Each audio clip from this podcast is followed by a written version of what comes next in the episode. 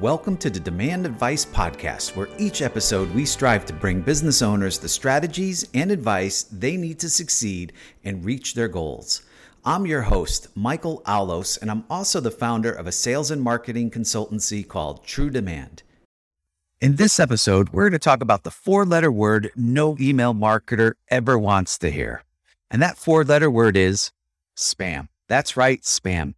No email marketer ever wants to hear the word spam, let alone have their emails flagged as spam.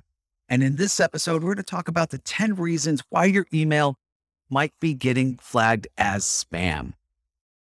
Now, the first reason your emails might be getting marked as spam is because you don't have permission to email them. We only want to send our email marketing messages to people we have expressed permission from. Now, how do we get express permission from someone um, to send them email. How we do that is usually we have a form on our website. A visitor visits our website and they want to subscribe. They want to subscribe to our list or they want to subscribe to our offering, whatever that is. But they enter in their email address they understand that they're going to be on an email list, that they're going to get emails from you, and they hit subscribe. That is how we get expressed permission to email someone, to send someone email marketing messages. What we want to avoid, and this is a very common mistake and common trap for any business owner or anyone starting email marketing, is you go through and you find any email you can. You look through Outlook, you look through Gmail, you take friends, you take families, you, you look at all your email, your LinkedIn contacts, you look at your finance system, you take spreadsheets, right? You find any email you can, you put it all together, you import it into your email service provider, and you start sending emails. Now, that is a sure good way to get flagged as spam, and we want to avoid that. We only want to send emails to people who have given us their express permission. Now, another thing that uh, we often a trap that some email marketers fall into is they have this old list, right? So maybe they've been capturing emails on their site for, for a year, for two years, but they've never emailed this individual. And so even though that person opted in and asked to be on your list, you haven't emailed them in any specific period of time. Maybe months have gone by, maybe years have gone by. So instead of emailing them out of the blue, what you want to do is you want to send a reconfirmation campaign. And that reconfirmation campaign says, Hey, you at some point had subscribed to be on our list. You haven't heard from us for in a while. If you still want to hear from us, click this link below to give us permission. And that is a reconfirmation campaign. So we want to make sure we always have permission to email whoever we're sending email too. And again, if it's an old list and, and old subscribers and someone you haven't communicated with in, in months or years, you do want to send a reconfirmation campaign and ask them, say, hey, it's been a while. Do you still want to be on our list? Now, with that said, there's a couple of ways to get permission, right? You, you can just have somebody fill out the form on your site, hit subscribe, and now they're automatically on your list, right? That's one way to do it. There's another a way that some some people recommend and, and some email solution email service providers make you go this route is this double opt-in method. And what a double opt-in method is when someone signs up for your list and clicks submit, they get an email that says, you just signed up for this list. Please confirm you would like to be on this list and receive emails. And they have to click the link in the email in order to actually be added to your list to receive emails. So it's a double, what they call double opt in. So they opt in on your website once. And then the second, the double, is when they get it via email and have to click the link and say, Yes, I want to be on your list. So, number one, always get permission. If it's an old list, reconfirm they want to be on it. And then double opt in, that's probably up to you if you want to do a double opt in or not. Now, number two, the second reason why you might Uh, your emails might be getting flagged as spam is because you're not telling your subscribers what they signed up for. Now, transparency is key in email marketing. Email marketing is a relationship. Now, you're communicating to your recipient, and your recipient's communi- actually communicating back to you. But how are they doing it? They, they're communicating back to you via engagement, right? Open the email, they click a link, you can see the engagement with your email. That's how you're getting their communication back. Your communication is the email and their engagement, their behavior with, around your email is their communication back to you. So, like any relationship, email is no different. You want to have transparency and you want to tell subscribers right up front what they're signing up for, what they should expect. How often are they going to uh, get emails from you? What sort of content are you going to be sending them?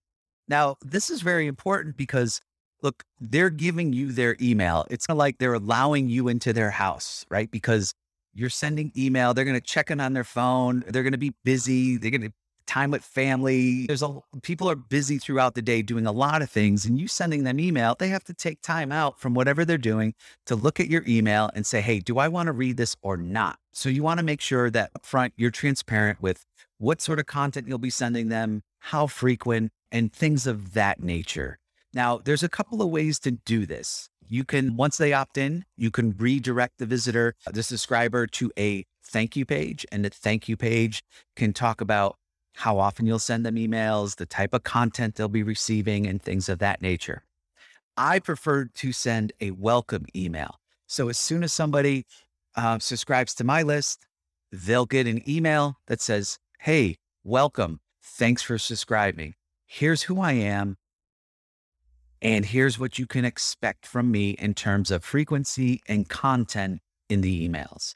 Now, I like to do the welcome email instead of the thank you page, or you can do both. For the thank you page, people redirect. They may not read it. They may say, oh, it's a thank you page, whatever, and then X out, leave your site. However, with an email, a welcome email, I'm starting to condition them to be comfortable seeing my name and my emails in their inbox. I like to send a thank you, uh, a welcome email, but some people do the the thank you page, and some people well they don't do anything at all, which I don't think is a good practice, and I don't advise my clients to do that. Either a thank you page or a welcome email, and I prefer the welcome email. Now, number three, the third reason why your emails might be getting marked as uh, spam is is because you're making it difficult for people to unsubscribe. Now, again, e- email is a relationship. And if someone doesn't want to be in a relationship with you, we want it easy for them to get out of that relationship. And by hiding your unsubscribe link or maybe making it in white text or or even sending your emails in a way that don't allow you to send an unsubscribe link. Now, that's just a sure a sure bet that you're going to get marked as spam at some point. Now, a lot of people will just delete your emails, but there are actually people who do take the time and flag them as spam, especially if you're not providing unsubscribe links. I think most people by now know there should be a way to get off someone's list if I'm being emailed to. And if I don't see an unsubscribe link, then I'm just flagging your email as spam. In fact, some, uh, to take it a step further, some email service providers, you must include your company name, your address, a link to unsubscribe, and depending on the tool, a link to their preference center. Now, uh, I know, like, for example, uh, Salesforce Marketing Cloud is a, a product I work with a lot, and you have to have this information in the footer of your email, or your email will not be sent. Other email service providers, uh, they actually append it to the bottom of your email message. Really, today, there it, you you have to really work hard not to put an unsubscribe link in your email, but it's just best practice. If somebody doesn't want to be on your list, give them the opportunity to get off your list. If they don't want to be on your list in the first place, they're probably not going to convert into a buyer or, or convert into whatever action that you're looking for them to take because they don't want to be on your list anyways. They don't want to hear from you. So just give them a way to get off. Now, number four, the fourth re- reason why your emails might be getting uh, flagged as spam is you didn't choose the right email service provider. Now, an email service provider, I mentioned it a few times throughout this episode, but an email service provider is basically your email tool MailChimp, ActiveCampaign, MailerLite, HubSpot, Salesforce Marketing Cloud, right? There's so many of them. We, we can probably spend an hour just naming names, but the email service provider is your email tool, your email marketing tool, the tool you're sending emails out through. Now, why why could your email service provider or your ESP be causing your emails to get marked as spam? Well, a lot of ESPs will do reputation management on the IP address that the, your emails are coming from, whether that's a shared IP, whether that is your own IP that, that you're using with the platform. But they have tools in place to manage and watch the reputation of your IP address to make sure it's not blacklisted and that it has a good reputation. And also, some ESPs have built in spam checking functionality. So before you send an email, they'll check it and say, how likely is it for this email to end up being flagged as spam? And also, other ones will, some of the more advanced ESPs, they will help you with the technical configuration of your sending domain. If you are choosing to use your own domain and, and IP, they will check for things on the back end, such as what's called DKIM, SPF, and DMARC settings. Now, those are very technical settings, which we won't cover here. But my point in this number four, choosing the right ESP, is that some ESPs offer a suite of tools that will help you understand how's the reputation of your domain and your IP address is, does my email flag any spam filters? Am I using texts or links or things like that may set off spam filters? So choosing the right ESP is something you need to pay attention to. Just don't go with the cheapest or freest option. You want to look for some, you want to look for a tool that has the right set of features that are going to help your emails get delivered. So, number five, and it's unfortunate that we have to talk about this one, but number five is never use a free domain or a free email account. Now, when I say free, don't use a Yahoo, a Gmail, an Outlook.com. Look, sending email from a Gmail account just reeks of spam. Whether you're sending B2B or business to consumer, it, if if you're in business and you have a valid business, you should have your own domain name. If you have your own domain name, you should be able to set up your own email account that shows you have email coming from your domain name. Just using the the Gmails and things of that nature just says unprofessionalism and it also shows that this potentially could be spam. And it, what's interesting is I know just from my own looking at my own inbox, those emails that I do get from a free email account like a Gmail, those are people that are actually spending sending spam. They're using the free account to avoid their domain getting blacklisted and things of that nature. They're trying to trick the system a little, but really it just looks so unprofessional that as soon as they come in, I just delete them automatically. Like I'm not even going to read it. If you don't, if you don't have a domain that's based on your business name, if you don't have an email that's based on the domain of your business name, I, I don't even want to read your email. Number six, the sixth reason why your emails might be getting flagged as spam is email frequency. Now, when it comes to email frequency is how often you're emailing your list. Now, there's sort of two sides of the spectrum here. You can be emailing too often, or you could be emailing not often enough.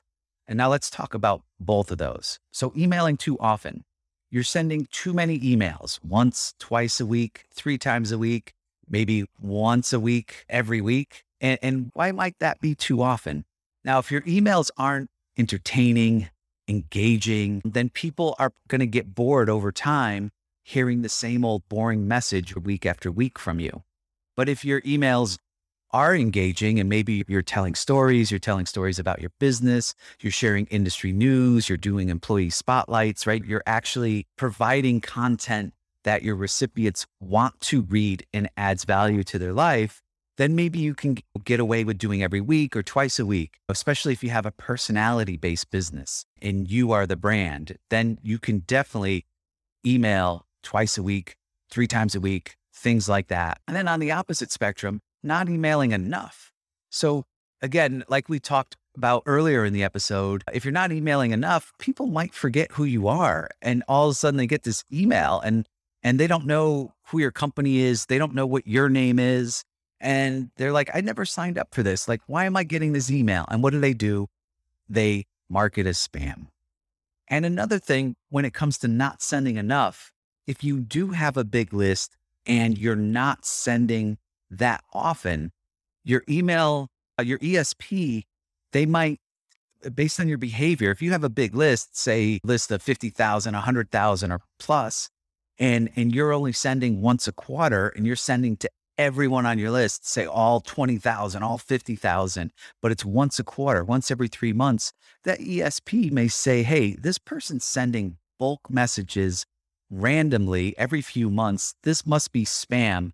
Let's shut down their account until we have a chance to investigate further. And then this actually does happen. I've seen it happen uh, twice where the company just wanted to, they had a list, they did build a list through valid opt ins. However, they weren't sending emails. They would only send emails whenever they had some big press release or a product launch.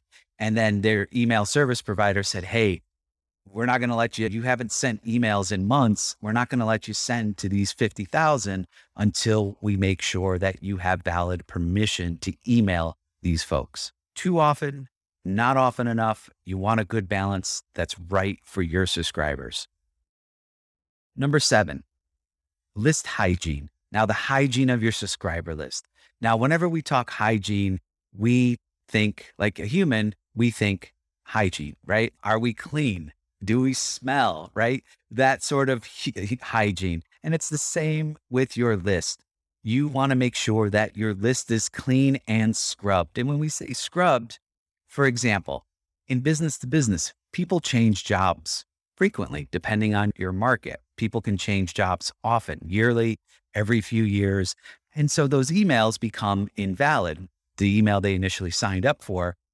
And if you send an email to it, the email is going to bounce. And that bounce is um, eventually, if you get enough of them, impact the reputation of your sending domain. So you want to make sure that you scrub your list for fake emails and those emails of subscribers that don't engage or are unresponsive. So the fake emails, you get a lot of fake emails. If you have something of value, people don't want to be on your list. They just want the item of value. They put in a fake email in hopes to hit click and then download it directly from your website. One way around the fake email thing, the fake email issue, instead of, in addition to scrubbing your list, is also to tell people a valid email is required because we're going to send you a email with a link to download. That helps avoid getting the fake emails. And then those that are unengaged or un- unresponsive, those that never open your email. Now, you maybe want to send them, put them in a segment and send them a reconfirmation email, reconfirmation campaign. But you want to make sure that your list is clean and scrubbed, that you don't have fake emails, you catch any of those job changes and those unresponsive people, that you stop sending them emails. And how do we do this? There's a variety of tools that are out there that allow you to scrub and clean your lists. If you have any questions or want a specific recommendation, feel free to contact me and I'll, I'll give you a recommendation. Now, the eighth reason your email might be getting flagged as spam is your emails are just too heavy with images. Now, what do I mean by that?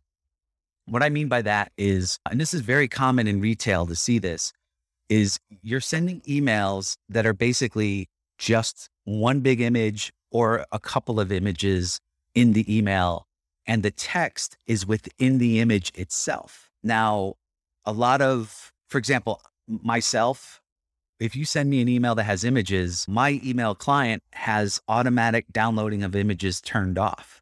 So what happens is if you send me an email and I open it and it has images in this email, all I'm going to see is the squares and rectangle, those placeholders where your images would be. And if I look at the screen and I see nothing but squares and rectangles, I delete the email or flag it as spam. Now, a lot of businesses, a lot of larger corporations, they are now starting to turn off this automatic downloading of images due to malware and other malware type, ransomware type of hacks that are going on. They're turning off the automatic downloading of images and they're letting their employees decide when they open an email is this an email that we want to download the images for? Is this someone I know? Is this someone I trust? And I'm going to download the images and see what's in this email. So make sure you have a good balance. Like try to have some text and try to have some images. Just don't have one email that's one big image or four images or, or, or what have you, because that just, and, and again, it's a little more common to see this in retail, but it definitely does flag the spam filters and it does annoy people when they get it and they see nothing but these placeholders if they're not loading their images. And also, if they are loading their images, your email can come through and just take a while to download those images depending on what sort of internet connection they are on. So, the ninth reason that your email might, might be getting flagged as spam is you're overdoing it with links.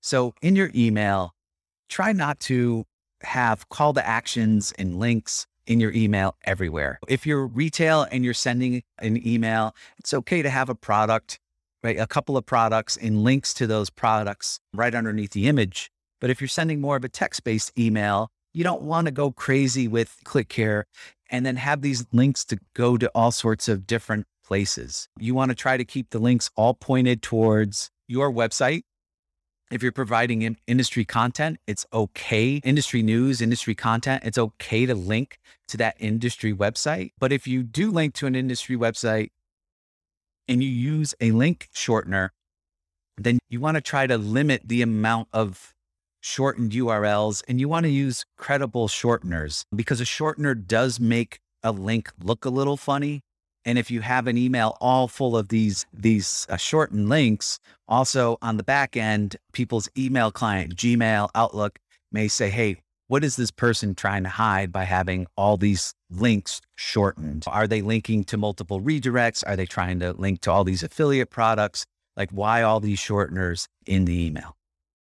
So you want to definitely don't overdo it with links for again because you don't want people confused as to what action to take and then mark your email as spam. And also, you don't want the email clients themselves or the spam filter on the client side to say, "Hey, what's up with all these links? There's too many links in here, so we're going to we're going to say this is spam." Now, 10. The 10th reason is your emails are getting marked as spam is just because you're you, are you are being sneaky. Like we talked about earlier, emails about a relationship. It's about transparency there's if people want to hear your message, there's no reason to be sneaky with the subject line. Put that clickbait subject line or the RE for reply or the FWD for forward. These are people who have asked to be on your email list that you should be emailing. There's no reason to be sneaky. Again, email, it's communication. It's two people communicating to each other. Obviously, you're doing it more on a mass scale. Hopefully, you're doing some personalization and things of that nature uh, and segmenting and, and things that help keep the commu- uh, communication focused. But there's no reason to be sneaky. If, if people have an interest in what you have to say and an interest in your company and the products and services you provide, they're going to read your email. Don't try to trick them to click your email to get them to open it. It's just going to annoy them when it's a clickbait headline and they open it and the message is something different or not what you promised. And then they're just going to flag your email as spam. So there you have it. You just learned 10 reasons that your emails might be getting flagged as spam. That concludes this episode. I'm Michael Alos, the host of the Demand Advice Podcast and the founder of the sales and marketing consultancy called TruDemand. You can find me on the web at trudemand.com. That's T R U D E M A N D dot com. If you have any questions about anything we discussed in this episode, you can send me an email at hello at trudemand.com. Also, since you're a subscriber to this podcast, I'd like to offer you a free 30 minute marketing assessment. To learn more about the assessment and the sign up, visit trudemand.com.